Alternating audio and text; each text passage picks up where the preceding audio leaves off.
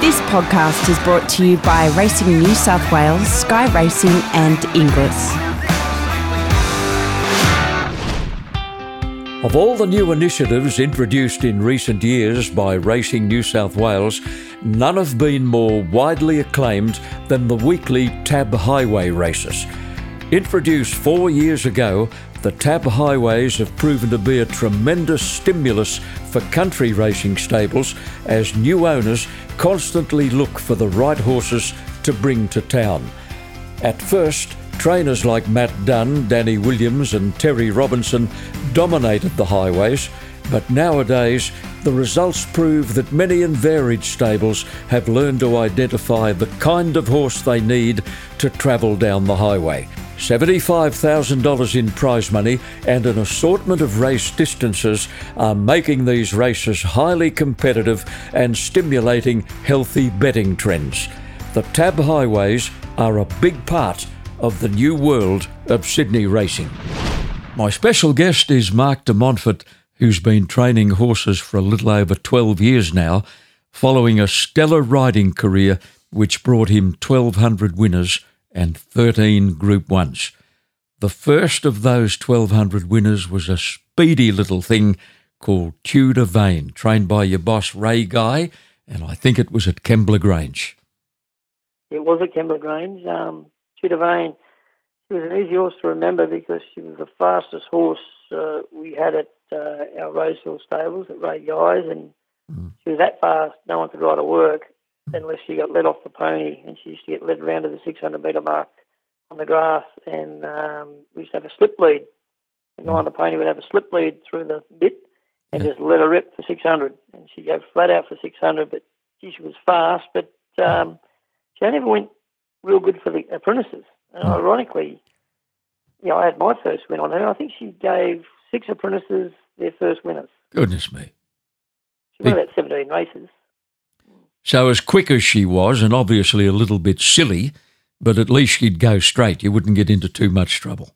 No, on uh, race day, she went round to the to the barriers most times off the pony, being led because she was used to it. So mm. the hmm. apprentice just had to trot next to the trot mm. on Tudor Vain and trot round to the barriers next to the pony, and she would stand the gates, and she was faultless out the gates, and she would just jump and lead every time. Mm. And all you had to do was steer her, basically and um, that's why all these apprentices could win on her. And uh, I, I think I won about five races on it, maybe six mm. at least. She, she, won at least seventeen races. Mm.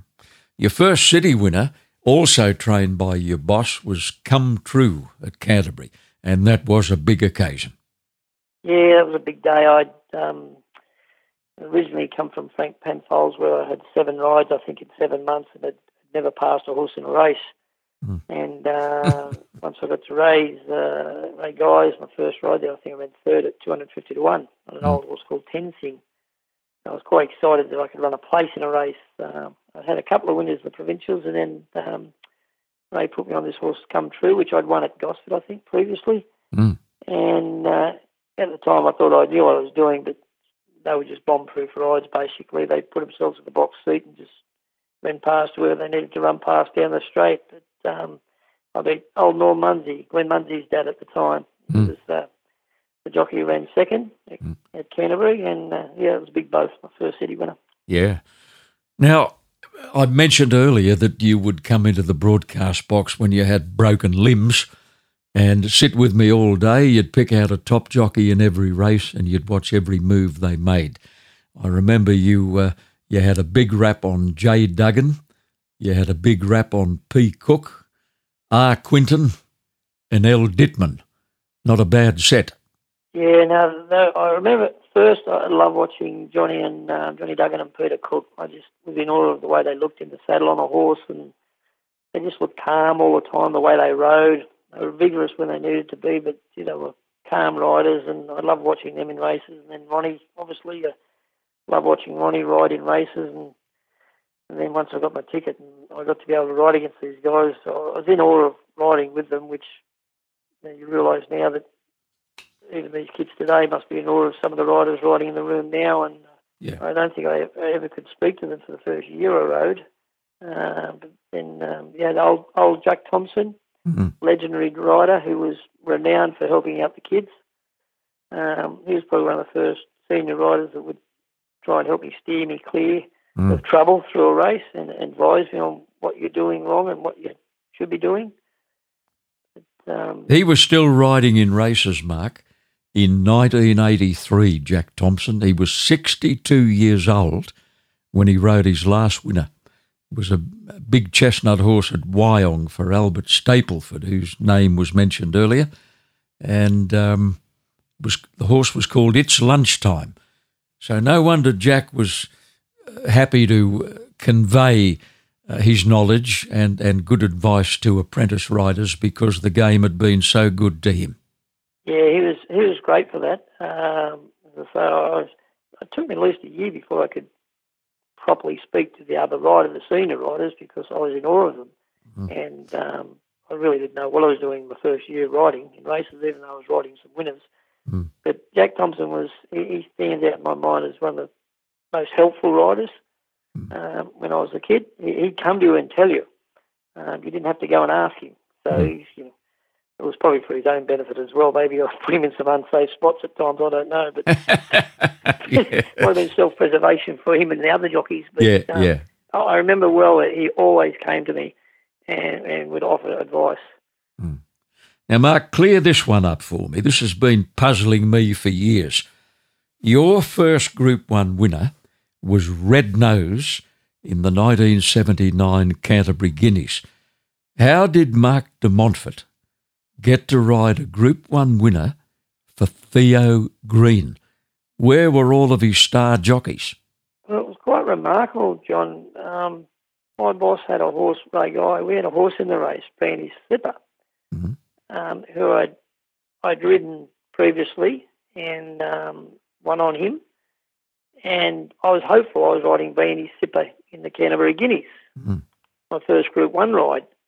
Um, it turns out the syndication that owned the horse um, Hyperion needed a senior rider on him. Mm. Um, I was apprenticed at the time, and they uh, had Ray Selkirk, who used to ride a lot of their horses, the Hyperion Thoroughbreds. Mm. So obviously I wasn't in the race, and then uh, few days later, my boss comes out, Ray Guy, and tells me the um, stabling area, oh, you've got to ride that Guineas on um, Saturday, uh, ride a horse for Theo Green, who I'd never ridden for. Obviously, I was a Rose Hill apprentice, and uh, yeah. very rare did Randwick trainers put on Rose Hill kids, or very rare did Rose Hill trainers put on Randwick kids. Mm.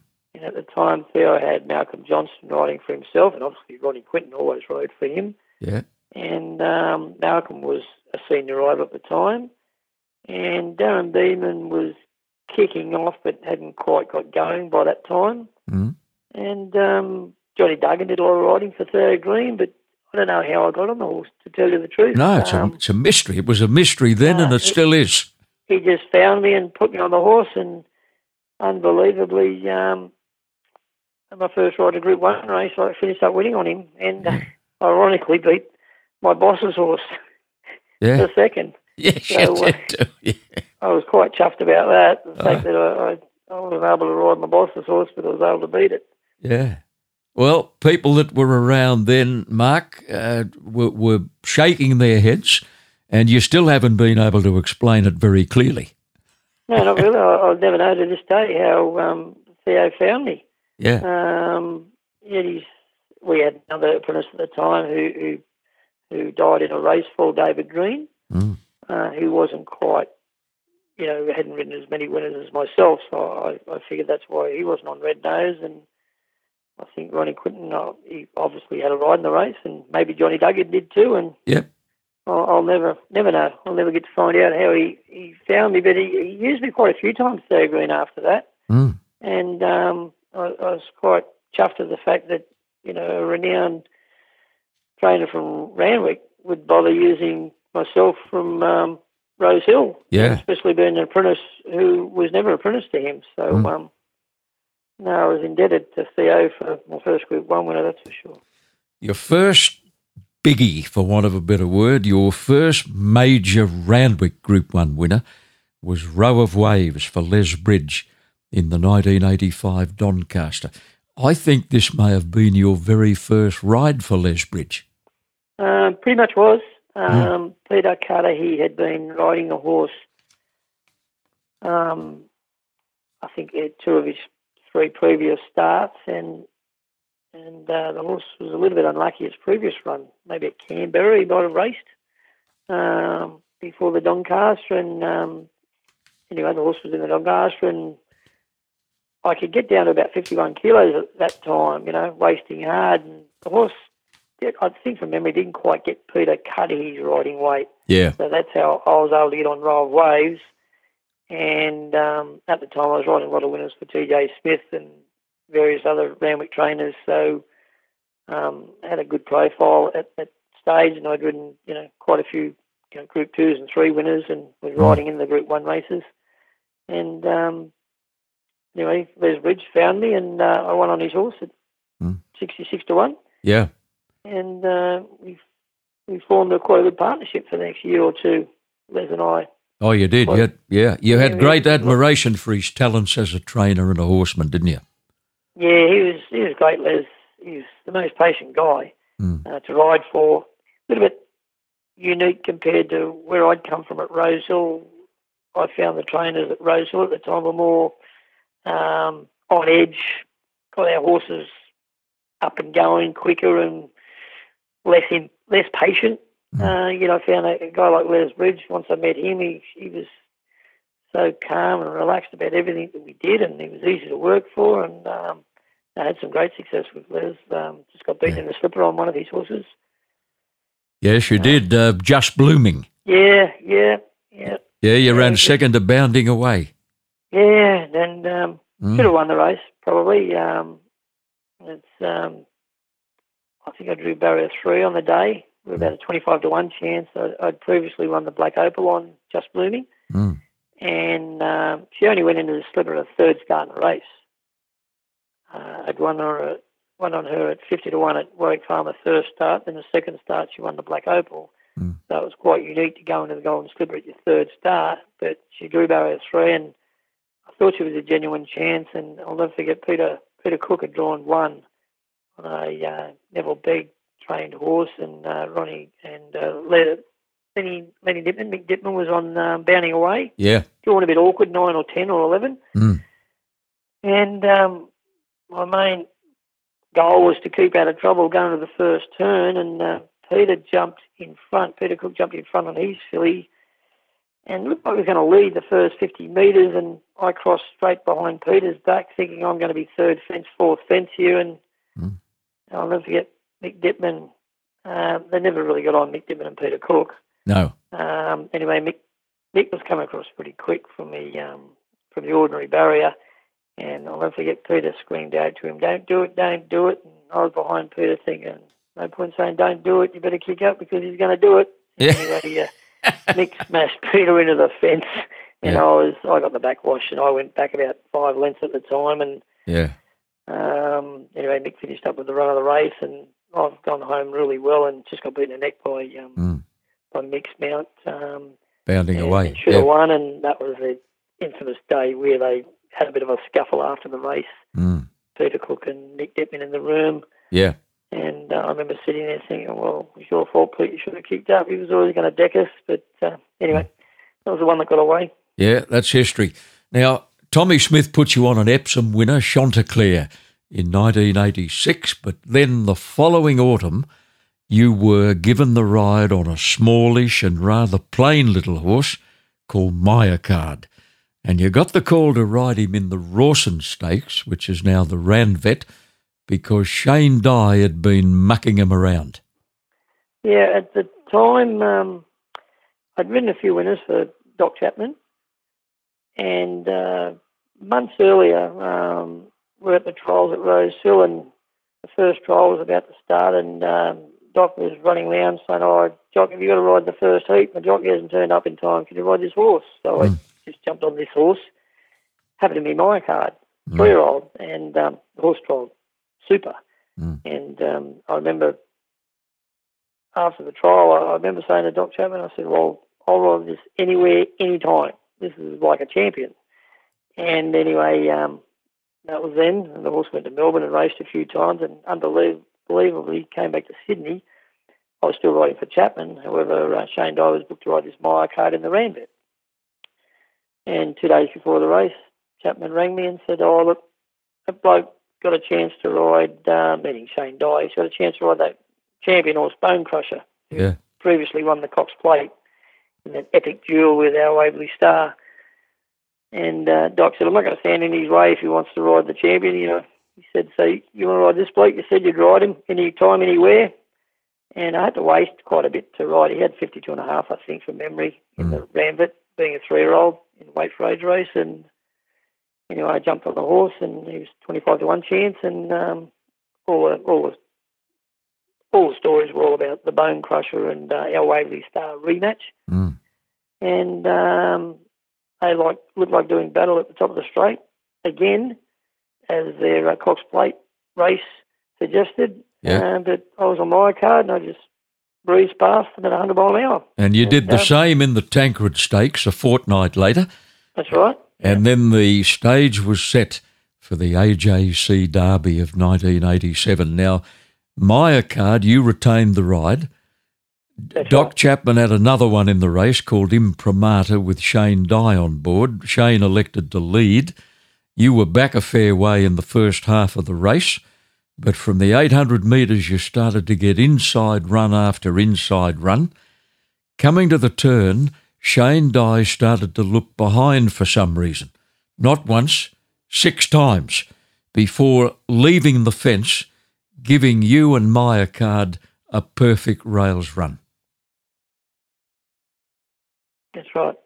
Yeah, it was. Um, I think it was about his money chance, Myocard before the race, and um, because Shane Dye couldn't get back on Myocard after I'd won twice uh, on him from two rides and both Group Ones. Um, one of the the owners of the horse, um, Stan Dumbrell, the other uh, second owner was um, John Danoon, and Mm. Jeff Chapman, the trainer, was the other part owner. Well, um, Stan Dumbrell was all for leaving me on the horse in the Derby, which was fine, which was great for me. And um, I remember before the race thinking, well, Imprimatur, the stablemate, um, it leads, it led, it leads all the time. It led all the way and Yeah. won a champion stakes and led every time. And it actually, I would gallop with it every now and then on Myocard, and, and Shane would ride Imprimatur, and it would lead me by four in a track gallop and beat me by ten. Yeah. Um, it was just one of those horses. But I just figured he'll lead in the race, so don't worry about him. Mm. And I remember at the time, before the race, the thoughts you go through before you're riding in, a, in, in any sort of race, especially a big race, I thought, just don't get stuck on the fence. I just don't want to be stuck on the fence on this horse. He has a tendency to hang in a bit, Mm. um, which is two previous runs when he came down the outside, he ducked across the face of the field. Yes. So um, I didn't really want to get stuck on the fence, and he didn't get out real well that day in the derby. And um, anyway, he's back third last on the fence, and I Mm. thought this is exactly what I didn't want to be. And they were rolling along in front, so I thought, well, the pace is suiting me quite nice. We get past the mile, and I'm third last on the fence, thinking oh, I'm a minute back, but I won't worry about it till a half mile. And just before the half mile, I- I got up inside. I think it might have been one of Peter Cook's horses or Johnny Marshall. They'd Mm. come off the fence, and I went to, you know, about eighth on the fence. Then another bloke pulled off the fence by the time I got to 700. Then I was like fifth on the fence. And then getting to the turn, I remember thinking, I got off the fence here, but I had a couple of horses on my tied on my outside. I remember thinking, I can't get this bugger off the fence. He's hmm, staying on the fence, my horse. I looked ahead. Imprimatur was leading, which I figured that. And this is about the 600. And I remember thinking, oh, I've got another one to get up inside. Oh, I'll get outside Imprimatur by the time I get to the turn. Well, I got up inside the next horse to put me third fence at the 500. And as I got to third fence, probably two, three lengths off Imprimatur, the leader, Mm. Shane was looking over his right shoulder on the inside back to me. Mm. Well, he couldn't tell, tell it was me. From his angle, he could only see a horse, his head maybe. And when he looked back, I remember thinking, what are you looking at? And I only thought that. And at the time, I'm, I'm on Myocard thinking, we can't get him off the fence, this bugger. And Shane's horse was about half a horse off the fence. I remember thinking, I'm just going there no matter what. Because I couldn't get off the fence. I couldn't get out anyway. I virtually was committed to just railing. And anyway, as I got close to him, Shane still looked back. Uh, I think at the time he, he had a bit of a panic attack and thought, oh, I better not knock him down. So he went out further. He Yeah. went out, which looked like the heavens opened up. But Mm. I was always going to get through there, but it made it look a bit ridiculous. Anyway, my Yeah. car went up along the fence and careers away and wins by seven. Yeah. And um, And poor old Shane, while Yeah, you were basking in the glory of a derby win, he copped six months for his trouble. Yeah, well, I've got to say at the time, he took all the gloss off my ride because I thought I'd ridden such a good race throughout the race. Mm. And um, we get in the jockey's room. As I sit down, I used to sit next to Peter Cuddy in the jockey's room at um, at uh, Randwick, and it was well away from where Shane, Shane would sit. Anyway, as as I sat down after the race, Peter congratulated me. Shane came in after weighing out and uh, uh, weighing back in after the race and said to me, "Oh, tell him you called. Tell him you called." Well, I didn't have much time for Shane at, at that period, and um, I just told him to pee off. And um, and uh, I remember saying to Cuddy at the time, uh, I don't know what he's talking about. I said, I didn't call out to him. I said, he's an idiot. Hmm. And anyway, we go in the steward's room. There's a big inquiry as to why Shane Dye left the fence for me. Hmm. And um, the stewards questioned me and said, you know, Shane has mentioned that he heard a call from you and he left the fence. And I was a little bit taken back by that. And in the steward's room, I said, well, actually, I didn't say a word. And pretty much it was a very quiet sort of race. Some races you had a lot of jockey yelling out. This particular race, there was hardly a murmur from anyone. And I remember saying to the steward at the time, in fact, I don't think anyone said anything the whole race. I didn't hear anyone call anything out, let alone me No. call out. I said, Mm. he's the last bloke I would call out to help me. I said, he'd hinder me before he'd help me. So with that, um, they brought in about four or five other jockeys around my position at that time, questioned them, Greg Hall, I think, Mick Dittman and um, a few other riders and said, was any calling out happening in the race? And they actually all said the same as what I said. There was no calls by anyone, nothing. Mm. So they got Shane back in again and said, look, we've got all the jockeys' reports and no one's called out anything. No one heard anything. Mm. So he recanted what he'd said. He said, oh, well, I just saw him and I went off the fence. Mm. With that, um, obviously, I had no prior knowledge to what he was doing, and um, Shane got given six months for virtually aiding a stablemate in a Mm. race, which he didn't have to. No, no. Um, got his six months, and uh, I went on my merry way. The classic sale is now completed with an increase of almost 20% in average and a very healthy clearance rate of 85%. The attention of yearling buyers now focuses on Melbourne for the Inglis Premier Yearling Sale.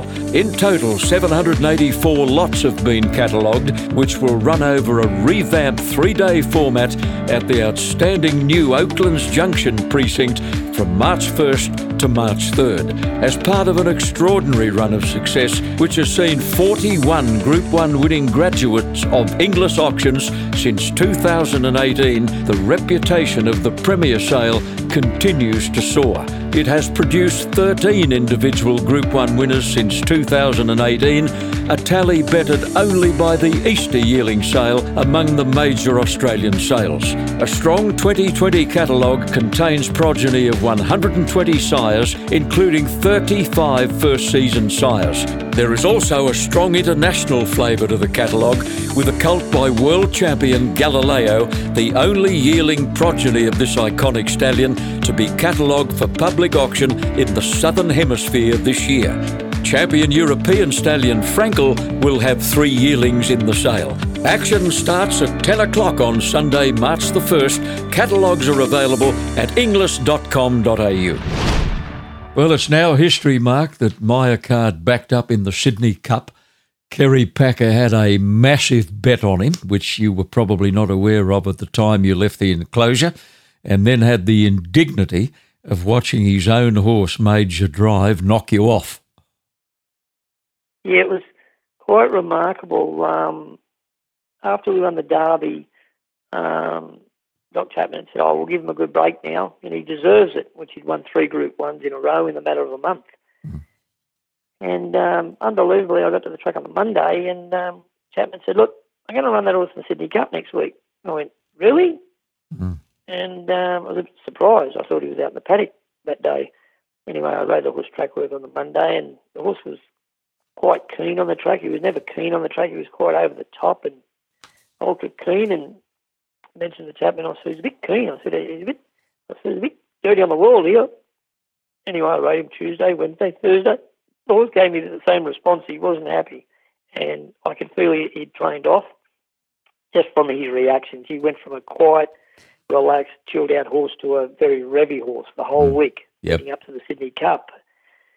I remember saying, um, I don't know about this. I said, oh, he just doesn't feel the same horse as no. what he's felt the last three runs. Anyway, um, unbelievably, Greg Hall, his wife, had rung and said, "Oh, Greg's going to come to Sydney. Can he stay with you? Because I don't want him getting out into trouble, mm. as he could do, Greg, when he stayed in Sydney." So Greg stayed with us on the Friday night prior to the Sydney Cup, and on the Sunday, Saturday morning, I heard Greg answer his phone, and then I could work out it was quite apparent it was Kerry Packer on the on the line because uh, Greg's only sitting in my kitchen. I heard Greg say, oh, you know, you used to call him boss. Mm. Yeah, boss. Yeah, no, no, no, no, that three-year-old's a certainty. We'll do our best, but he's a certainty. You won't beat it. Mm.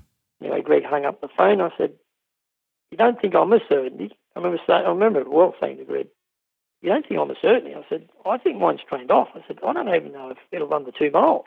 He said, and Greg said in his effervescent way, You're a friggin' certainty, don't worry about it. I said, I'm telling you, Greg, I said, this thing's trained off.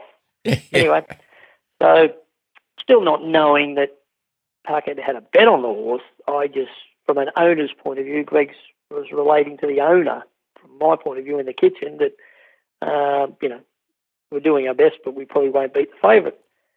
So we get to the barriers, and I've drawn four, Greg's drawn three and uh, everyone was known, uh, no, knew at the time. Pack was betting up big over that carnival, and mm. you know I didn't know Packer, so I didn't know what he was up to. We're in the barriers, and um, phone call rings to the starters. Yeah, area. exactly. It was Bill Cooper at the time, the starter, and every all jockeys knew that when the phone rang, just when we are about to jump, that means a jockey's going to get a bit of a heads up that you know mm. there's something uh, amiss in the betting so we're going to keep an eye on what you guys are doing. Mm. Well, anyway, the phone call got answered by Bill Cooper, and Bill Cooper walked behind the barriers, as a starter would do, walk behind the barriers and just virtually tap the jockey on the bum and say, mm. look, anyway, he he got between, Bill Cooper got between barriers three and four behind the gates, and he said, Greg, Greg said, I know, mate, I know what you're on about. He said, we're blown in the bet. He said, the big fellow's on the favourite. He said, don't worry about me He said, I won't get into trouble. He said, he's a certainty anyway. And Bill Cooper, in his reserve way, would say, Greg, this is serious. Just be careful. Your horse is blown alarmingly in the betting. Yeah, it had gone for a bath, major drive. Yeah. So they're going to watch every move you make. And Greg, still jokingly, saying, don't worry about it, Bill. He said, uh, he's a certainty anyway. This bloke pointing to me. And I'm thinking, I'm, I'm, I'm wincing at the time, thinking, oh, Greg, what are you doing to us here? Anyway, we jump out of the barriers. Greg and I are back, probably running 12th and 13th, mm. going past the winning post. And I was getting a little bit of pressure from my outside. My horse was on my outside. And I had Greg on my inside, on the winning post, the first time. I remember Greg called out to me. He didn't want me to deck him through the fence. And I remember it's funny what you go through through a race. I'm still thinking at the winning post, I'm thinking, geez, if I knock Greg down, and that looks suspicious that Greg's horse has blown the betting, mine's firmed, and I win, they'll think I've done this intentionally. Mm. So I didn't knock him down. I kept, I looked after him. So Greg, Greg and I just went around next to each other virtually the whole race of the Sydney Cup. We straightened up. I've got the advantage because um, I'm on the outside. I make my run down the outside. Well, obviously Greg comes out and follows me down the straight. Mm. Anyway, Greg beats me on the line. My horse was was four lengths below his best. I, I should have won the Sydney Cup by four lengths, given my form and my horse's ability. But the fact I thought he'd trained off going into the Cup, uh, he was a bit below his best. Mm. Anyway, Greg beats me by about a neck, I think. And um, so Greg's the winner of the Sydney Cup, and um, we had a tail between our legs, and Paul Myocard was exhausted after the race. Yep.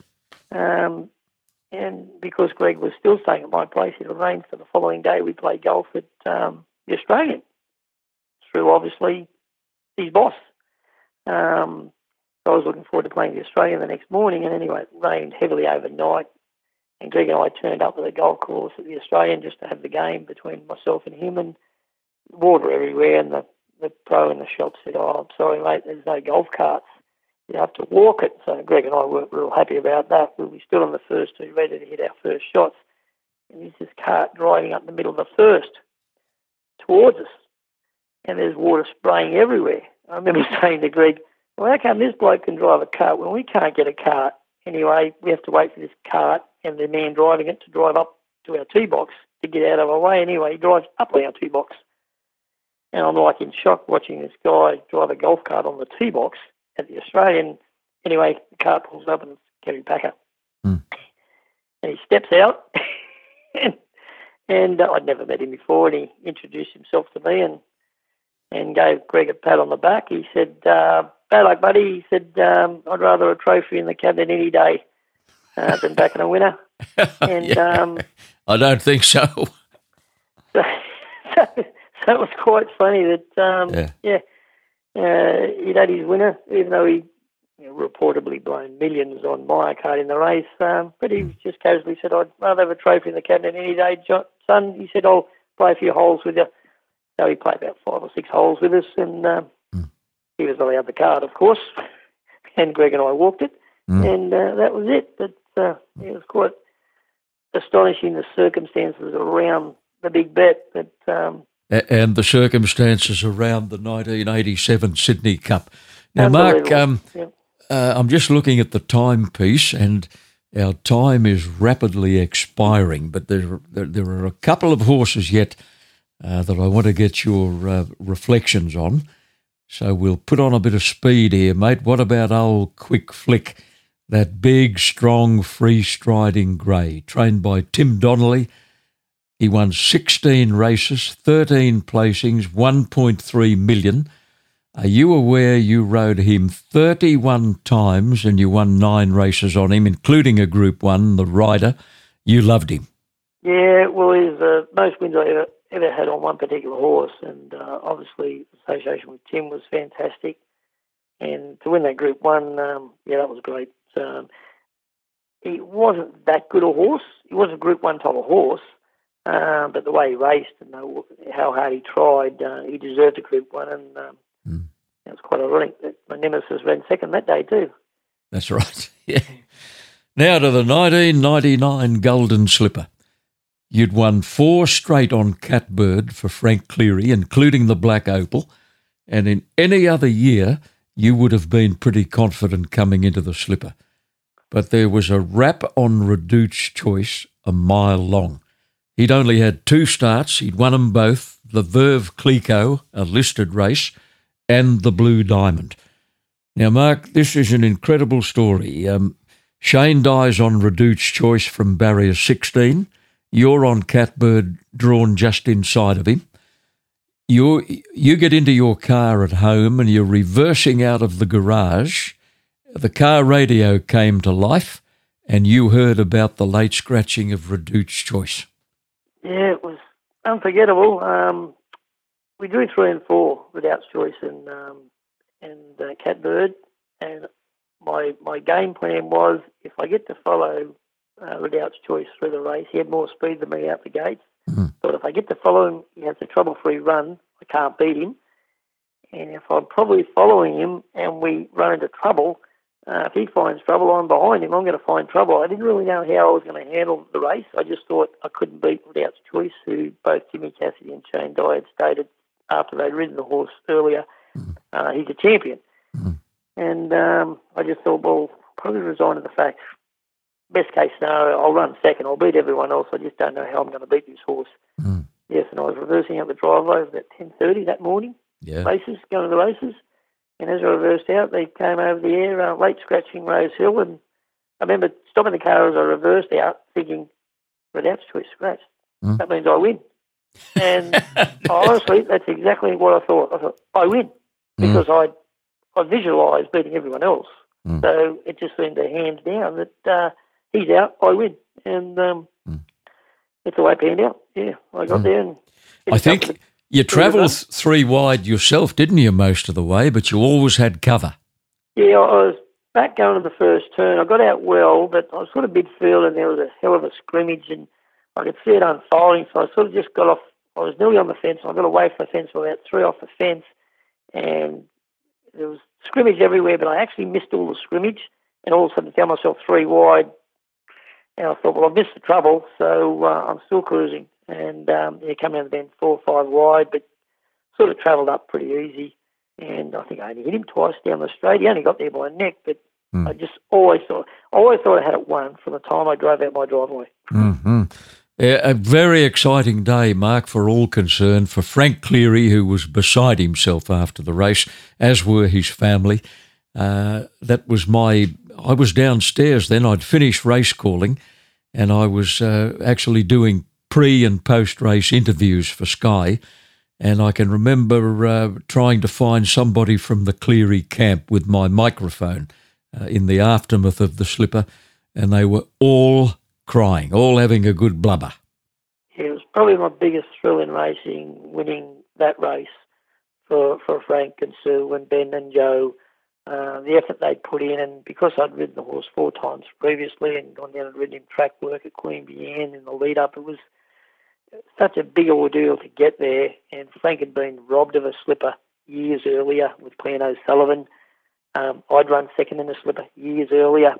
Um, so it just seemed an ironic twist that uh, we'd both run seconds in slipper and we got ourselves together and um, had our day in the sun. But yeah, no, that was probably my biggest buzz in racing. Mm.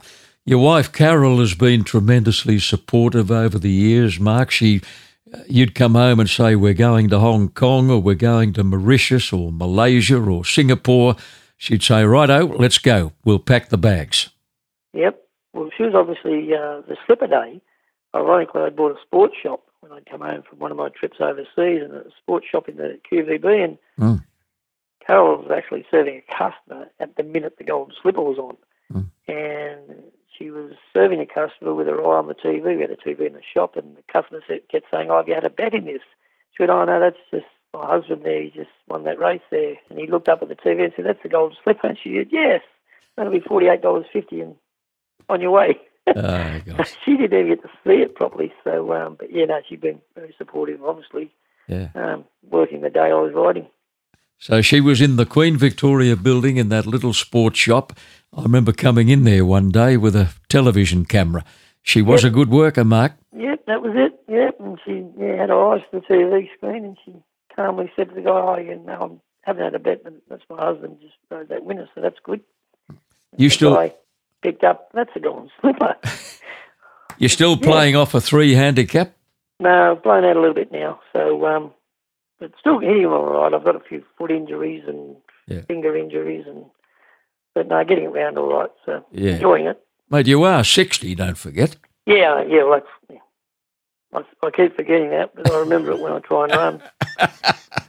well, you chose to become a jockey instead of a rugby league halfback or uh, opening batsman for Australia, and you made a very good fist of it. Had you not chosen that path, Mark, uh, I wonder what sport you would have pursued. Yeah, I yeah, might not have excelled at anything in particular. So I don't know where I would have been, Johnny, but I've enjoyed what I've done and I'm still enjoying what I'm doing. Thanks for your time on the podcast, mate. Long overdue. Great to catch up. Thanks, Debbie. Mark de Montfort, and this podcast was produced by Supernova Sound.